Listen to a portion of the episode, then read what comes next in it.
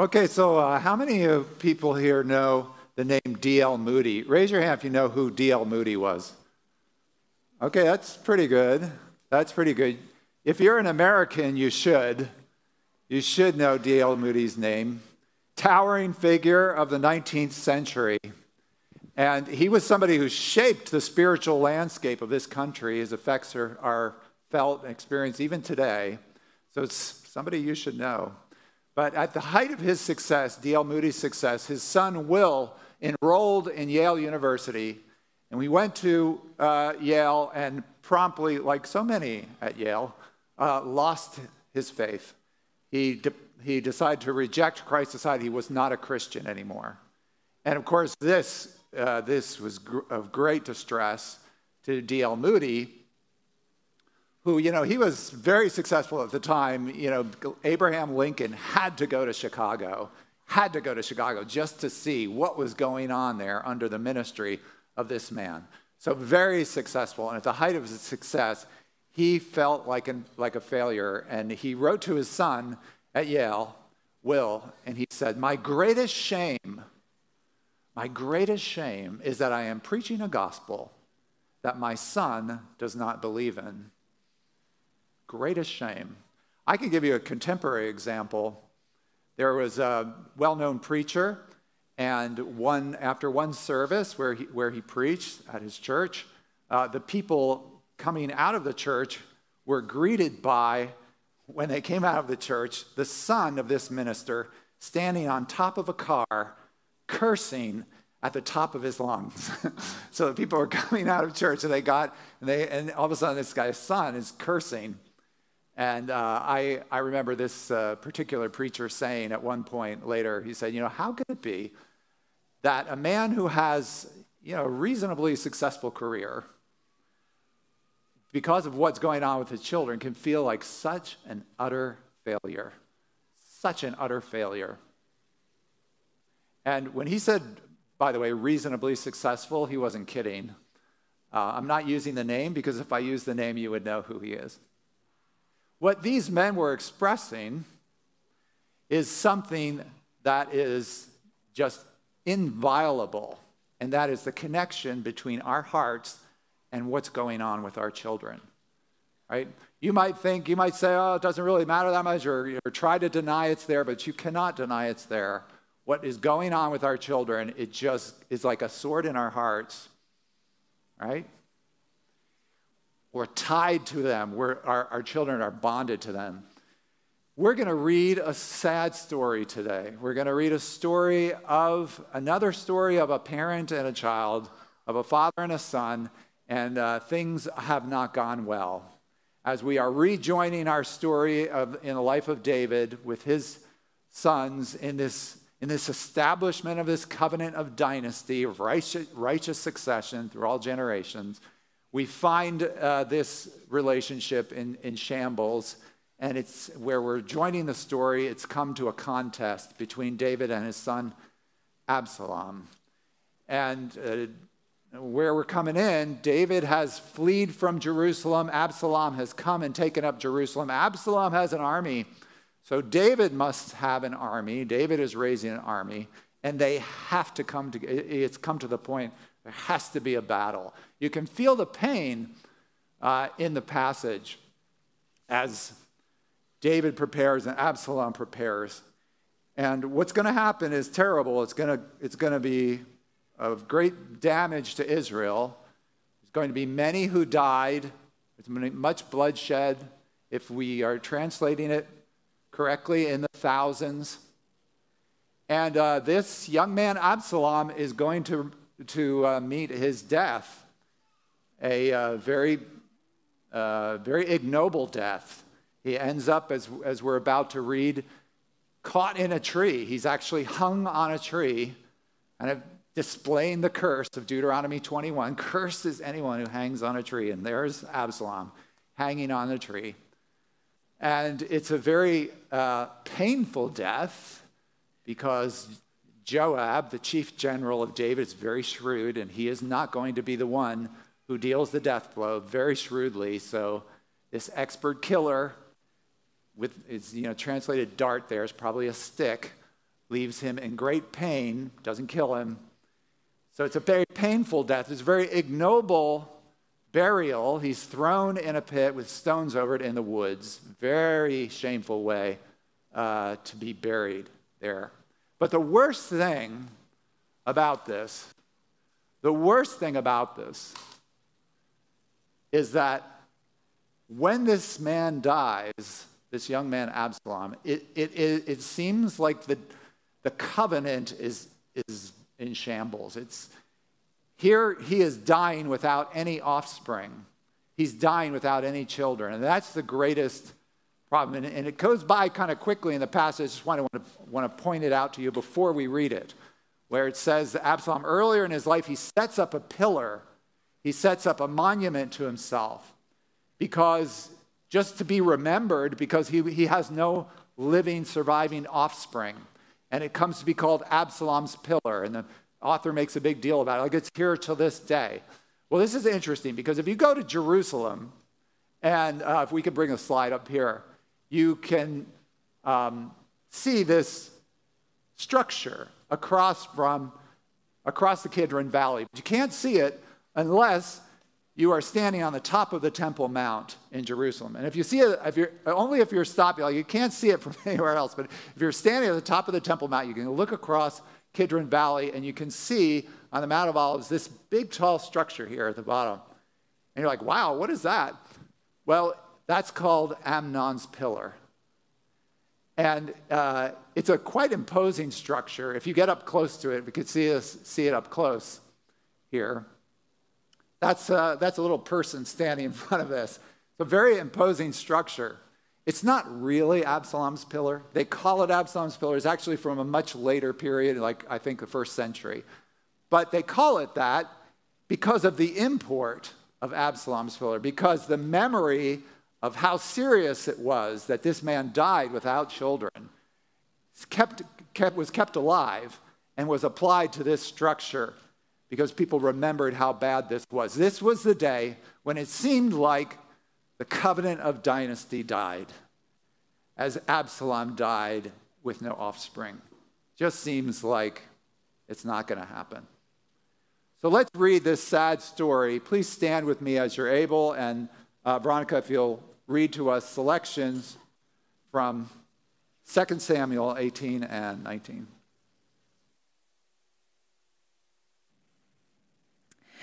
The scripture reading for, for today comes from 2 Samuel chapter 18, verses 1 through 18, verses 24, 31 through 33, and chapter 19, verse 1 through 8. Then David mustered the men who were with him and set over them commanders of thousands and commanders of hundreds.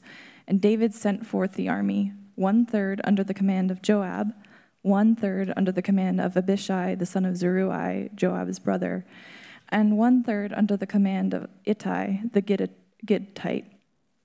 And the king said to the men, I myself will also go out with you. But the men said, You shall not go out, for if we flee, they will not care about us. If half of us die, they will not care about us. But you are worth 10,000 of us. Therefore, it is better that you send us help from the city. The king said to them, Whatever seems best to you, I will do.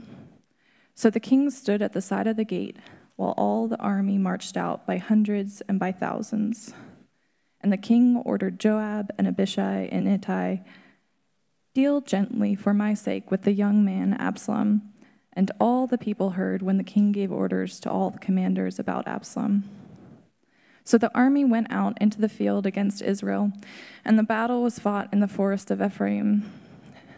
And the men of Israel were defeated there by the servants of David, and the slaughter there was great on that day 20,000 men. The battle spread over the face of all the country, and the forest devoured more people that day than the, than the sword. And Absalom chanced to meet the servants of David.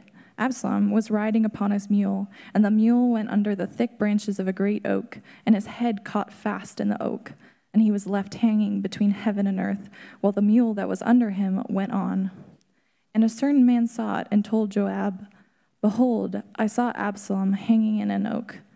Joab said to the man who told him, What? You saw him? Why then did you not strike him there to the ground? I would have been glad to give you ten pieces of silver and a girdle.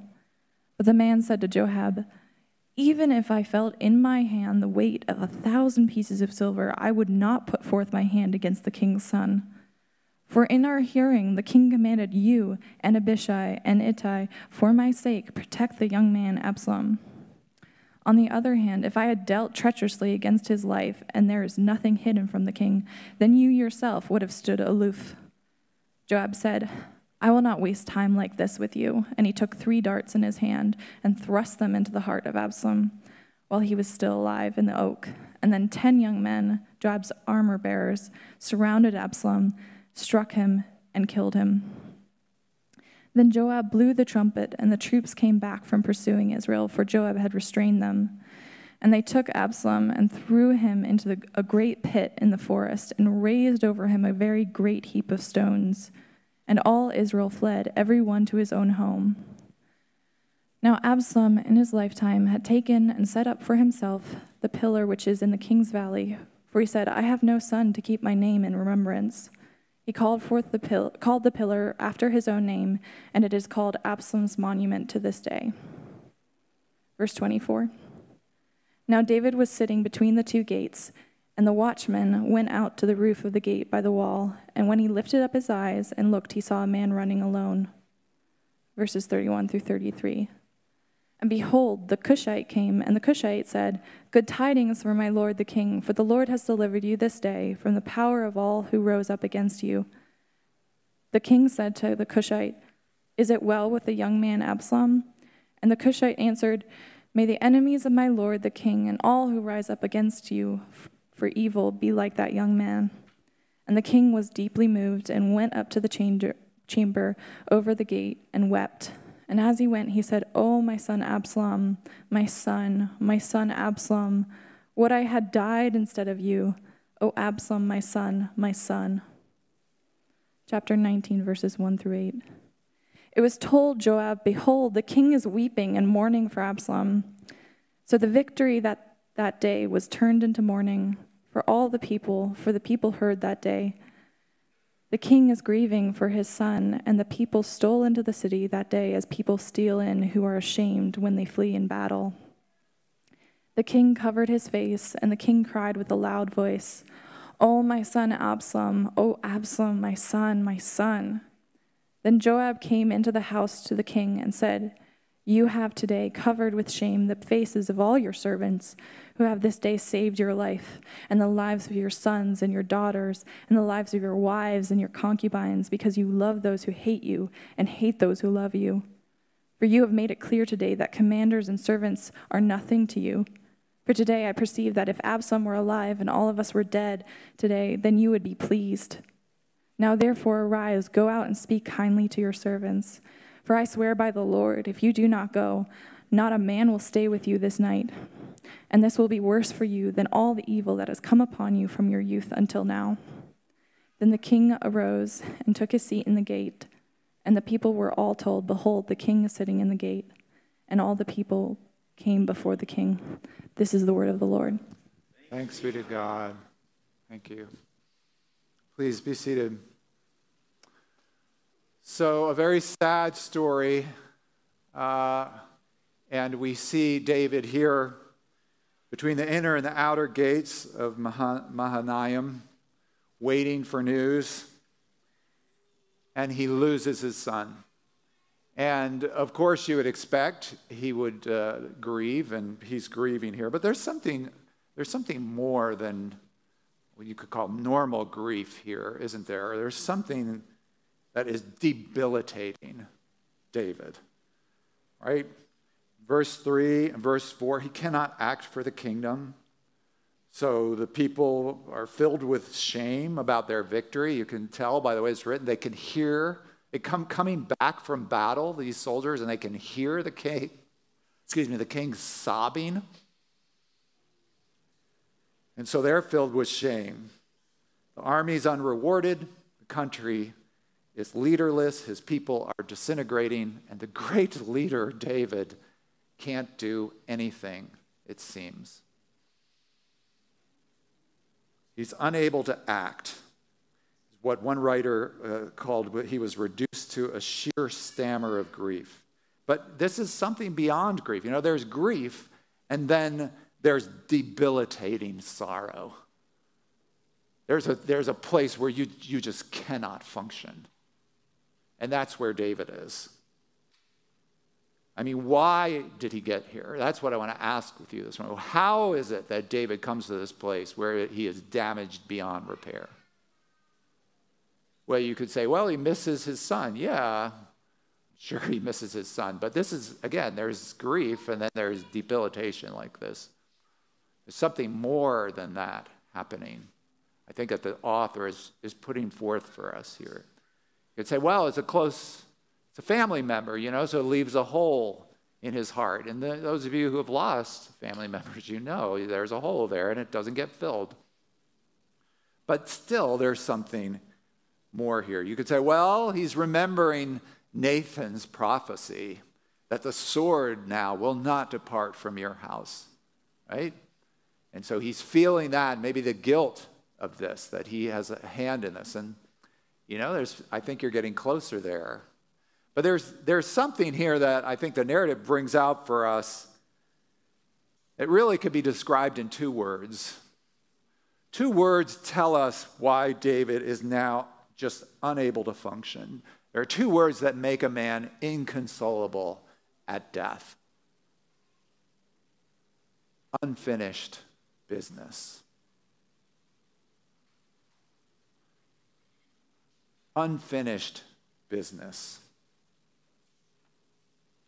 What has been going on in this story is an effort to bring reconciliation between David and Absalom. Joab, his chief general, very prominent figure in this story at this point, has been working for years to try to bring about this reconciliation between Absalom and David, all to no avail.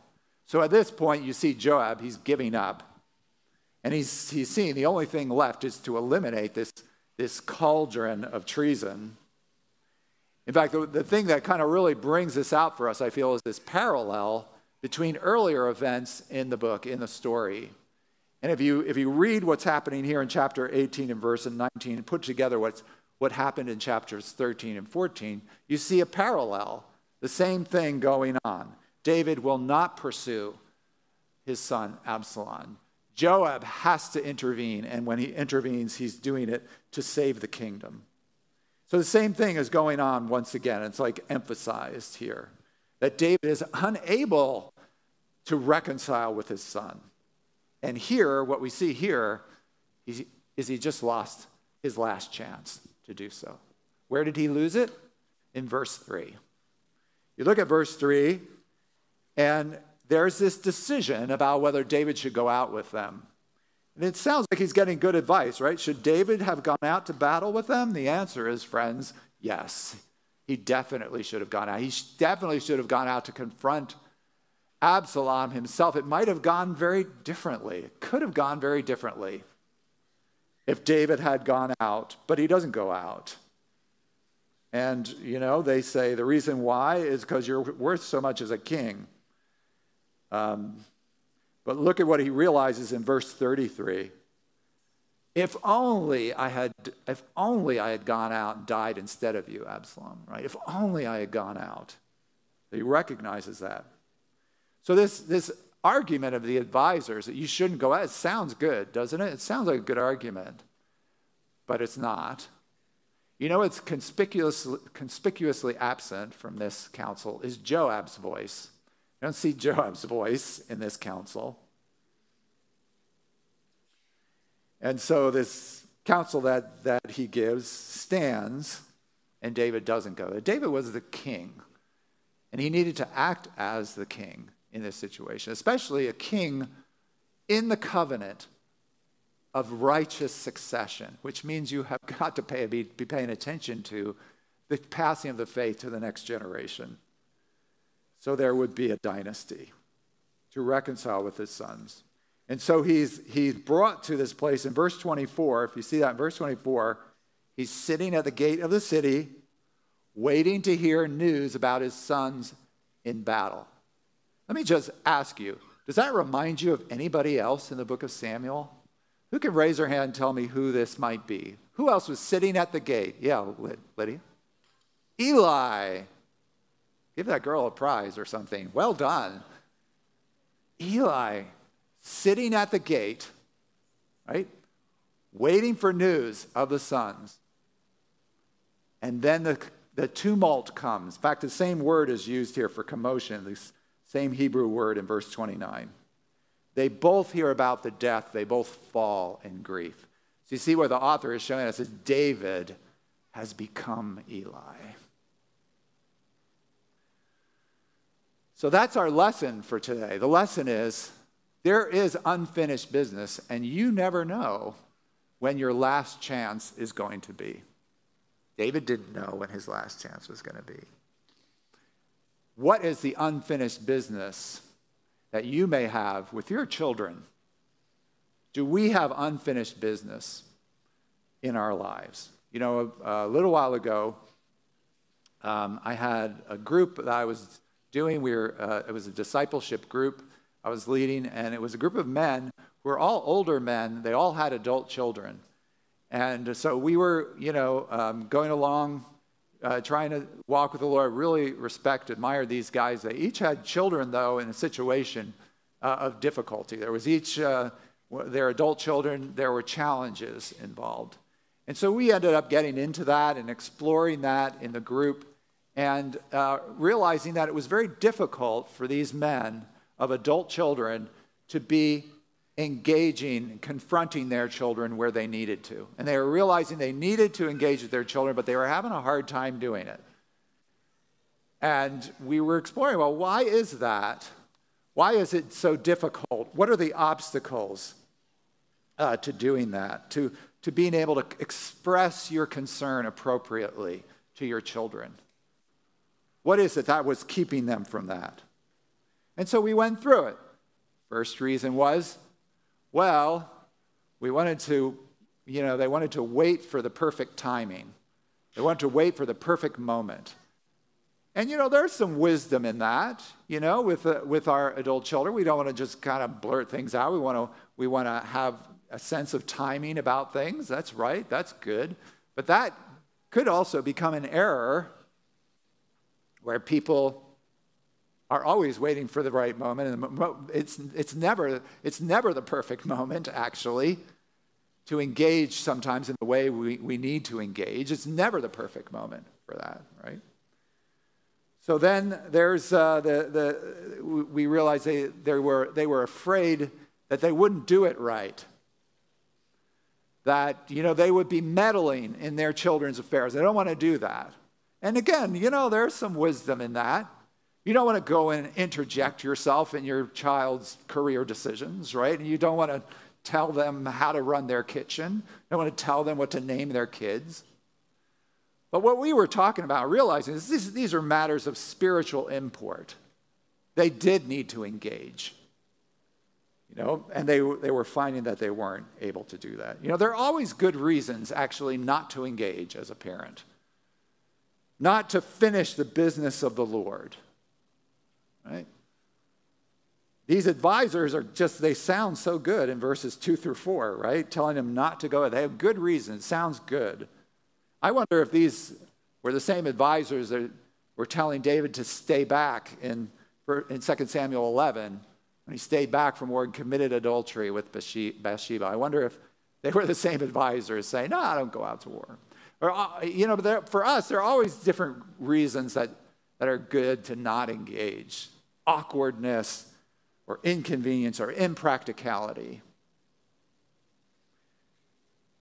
But uh, when we really got into it in this group, the Holy Spirit, I think, really helped us because eventually we got to the deepest reason why it was so difficult to engage, why, why maybe, and, and you know, it suggested to us what was going on with David. Why couldn't he engage with Absalom? And he had all these opportunities. Why couldn't he do that? When it came down to it with these guys, you know what it was? It was the fear of the pain of what they would hear. if they actually talked to their children. Think about that. The fear of what they would encounter if they really had a heart to heart with them. Because they would have to come to admit and come face to face with where their child is spiritually. And maybe, maybe that their child would, would be rejecting the thing that they held most dear in their hearts, which was Christ. And that was the obstacle. That pain of what they would fear. D.L. Moody's greatest shame. So David's reticence starts to make more sense, doesn't it? In this light. David could not face what was going on.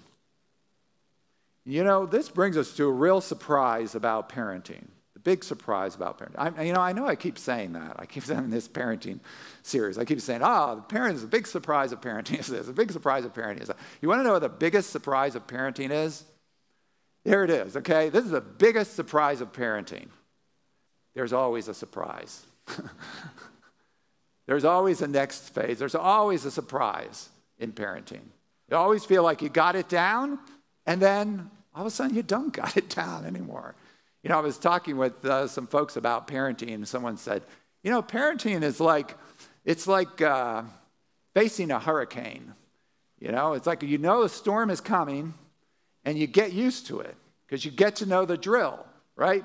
You have to put wood across the windows. You have to fill the bathtub. Like you have to get the water right. If you're facing a hurricane, you know the drill, and eventually you get the drill down. And I said, Yeah, you know, I see that, but actually, I would say that it, parenting is like that, except you don't know what the storm is that's coming. It's, it's, it might be a hurricane now, but all of a sudden it's not a hurricane, it's a flood. It's some other, you know, great crisis. And you, you, you weren't expecting that, you know. You thought you had it down, and you don't. The big surprise, the biggest surprise of parenting, is that we need to change as parents. We think, oh, no, no, no, we're raising our kids, you know, they're growing. But we don't realize that our, our children's growth necessitates our growth. We have to change as parents because of this big surprise. And what we find as we come into, you know, if you're not there yet, I'll tell you, stage of adult parenting, is that our kids don't really get it. You know, you think when they get to be adults, now they get it. But they don't always get it, you know, because they can't yet. Because some things only come with age, right? It helps if, if they have children, you know, that, that tends to add some perspective uh, to a person's life, you have having kids, you know. But even when they have kids, they still don't, may not get it. And that's tough, right? I remember as an adult, you know, I had become an adult, you know, and I had made a decision about my life. I wrote this big long letter to my, to my mom about it. I said, Mom, I've made this decision. I've thought it through. I've gone through all this. And I've decided I'm going to be celibate in my life. I'm not going to get married, and I'm going to be celibate in my life. You know what my mother did? She got this letter. You know what her reaction was? She just threw it out. She was like, He doesn't know what he's talking about. She said to me, You don't know what you're talking about. I'm like, no, mom, I've made this big decision. I figured it out, you know, and I found this heartfelt letter. She just threw it out. Because, you know, she was looking over my head at my future. It was like, he doesn't know. He doesn't, she knew me better than I knew myself. But I was an adult. but she still did. Now, she wasn't right about everything, but yeah, she was right about this. I didn't get it yet, you know. You want to know, you want to see righteous, you know, I'm sorry we have to go through these sad stories, talk about parenting. You want to see righteous parenting? You want to see a great example of righteous parenting in the Bible? Job 1. First few verses of the book of Job. I often take parents there and say, if you want to see a good example of righteous parenting, Job chapter 1.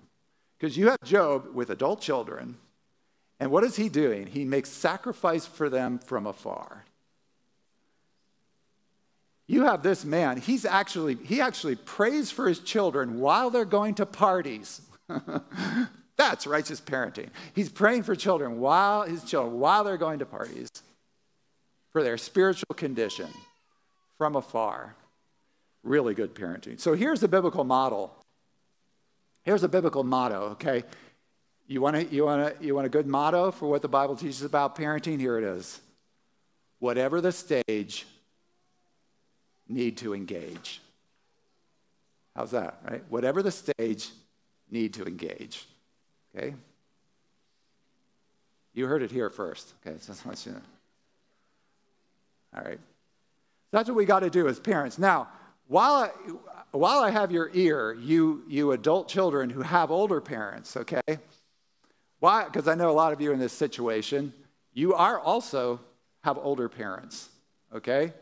While I have your ear, you young people, let me let me tell you what your job is. You know what your job is? If you're an adult with older parents, here's your job. Listen. Just listen. Listen to them. You are no longer in the realm of obeying, but you need to listen. That's all.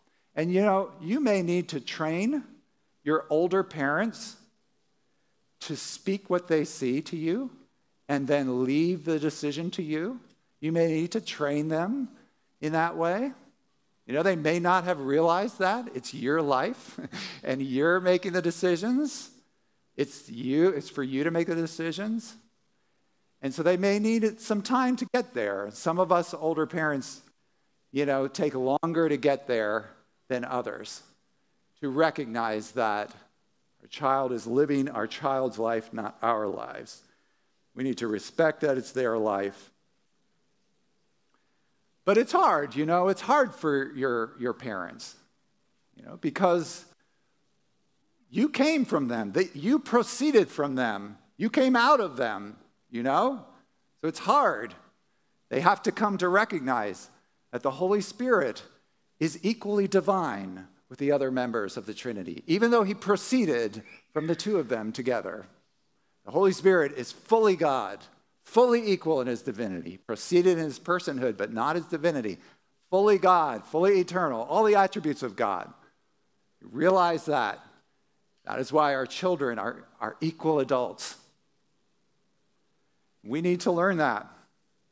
But for you, as adult children, we would do well to listen because there are some things that we just do not have perspective on yet. So keep honoring. Honor, honor, honor. That never stops. Okay, let me bring this even broader because maybe you aren't in uh, either of those situations. Maybe you don't have a difficulty with your adult children. Maybe you're not having any kind of struggle with your older parents. But what is it that might be unfinished business in the close relationships of your life, the familial relationships of your life. What might, who might the Holy Spirit be bringing up even now where there's unfinished business in the family? Finish the business of the Lord because you don't know when your last shot is going to be. David didn't know. He should have known. You know, he should have known that these uh, uh, sons of Zeruiah, they are not, they think with their swords. They would not spare Absalom when he sent them. And, you know, there's this power thing going on between Joab and David throughout the book. Joab's going to, you know, Joab is a legend at this time in his own right. He's loyal to David, but he's going to do what Joab thinks he wants to do. You know? But you never know when your time is going to come. David didn't know here. And so, what you want to do is ask yourself the question Do I need to finish the business of the Lord in my family before it's too late? Let me tell you, I made a decision back in 2016 to go and, and visit my dad. And he was in decline at, at the time, he was in a, a retirement community. And I made a decision that we were regularly going to go visit to him. It was inconvenient, it was awkward, it didn't work. Thankfully, I had uh, my wife's support in this, but we were going to do this, take a, a lot of resources and time to go and regularly visit him, even though I knew that five minutes after I left, each time he would probably forget that I was there. But he was going to hear the gospel. And it was painful. You know, it was painful because I knew every time I had to reface the, the dread that he would reject the thing that I hold most dear in life, and that's Christ. He thought he was going to live forever, didn't think he was going to die. But I said, this is something we need to know because it's unfinished business. And, you know, I don't know. It's up to the Lord how it's going to turn out. But that, facing that dread, that's what I think helped me to understand what I think David was facing here. I began to understand what David felt this hopelessness for change. And if you're feeling like that in some situation with your family, look, I know it is so hard with family members. It is so hard with family members. It's like swimming through quicksand, right? It's a reason why sometimes after a visit, your spouse turns to you and says, Why are you like that with them? Right? It's like you're a different person with them. How many of you have ever heard that? It's like you're a different person with them. And you're like, ah, I don't know. It's because you are. It's because of these layers of years and years, some for good, some for bad. But if you have difficulty here, and you, and you may, just ask yourself what would you want David to have done with Absalom before this last chance? Right? Just ask yourself that. What would you want David to have done with Absalom? And that may help you to say, okay, maybe there's something I can do here in this situation because you don't know when your last shot's going to be let's, let's return once more to verse 33. Veronica read this so well. When David gives this word, Would I had died instead of you. O Absalom, my son, my son, Absalom, Absalom, would that I had died instead of you. I think that is meant to ring in our ears. Because the soldier kind of repeats this, right? Doesn't he? In chapter 18, there, verse 12, the soldier kind of repeats, For my sake, says David. The soldier says, For my sake, spare Absalom. See, David wanted to cover Absalom, but Absalom, David needed to be covered himself. Once again, a son of David dies instead of David. David knows his own guilt. He knows that he deserved to die, but he didn't die. A son of David died instead and received the curse of Deuteronomy 21. The glory of Absalom became his trap. And so he was cursed. And the death of that son of God in this story brought peace to the kingdom. Actually, Absalom fulfills his name, the father of peace. It's a very sad story, right? Because David deserved to die, and Absalom deserved to die too. They both did. To really save the dynasty, there needed another son of David to come who did not deserve to die and yet die. And another son of David did come, and he did exactly that. Just like Absalom, he was hung on a tree. But unlike Absalom, he was the innocent one who did not deserve to die. Do you know how innocent he was? He was this king at one point in the same position as David, where there was a battle to go be fought, and his chief general says to him, No, not you. You will not go. You will not die. And you know what he said to his chief general? Get behind me, Satan. Get behind me, Satan. You do not know of what kingdom you are, because I am the opposite of David. I have to go and die. I will go and die. Not just die, but take the guilt of all of our failures and be reckoned as a sinner. And that death truly brought the peaceful kingdom. That truly brought righteous rule for us through all generations. And so in this story, you see, because the son of David died for David, David was not ruined. He was like Eli, but he didn't end up like Eli. He fell. He falls in grief like Eli, but he does not fall off his chair and break his neck. He's restored to the seat of judgment. In the same way, likewise, Christ is our hope, friends. Even when we miss these chances, even when, like David, we hang back, we don't engage, Christ will help us. He has made the way for us. Because of Christ's work, God can bring change in our families, in those hopeless situations. He can bring change. You know, D.L. Moody's son, Will, after he left Yale, he went back and recovered his faith. He actually ended up becoming the manager of his father's schools. So it is possible to go through Yale and come out believing. At least uh, one or two did. That is possible. And I would also say that minister's son on top of the car, I can tell you today, he is a minister himself of this same gospel. Christ can bring change in our families. He can do it. He is our last chance to finish the Lord's business. Let us approach him now at the table. Please stand.